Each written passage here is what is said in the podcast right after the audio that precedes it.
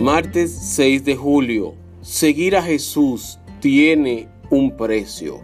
Las cosas verdaderamente valiosas de la vida tienen costo. Jesús conocía de antemano los sufrimientos que su pueblo padecería por su causa. Pero ¿sabes qué es lo mejor?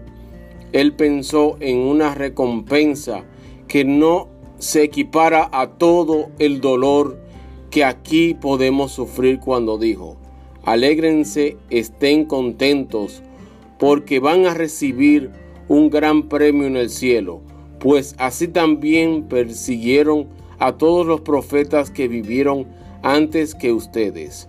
Mateo 5:12. Aférrate a esa promesa. Confía en quien nunca defrauda, Cristo Jesús. Dios les bendiga.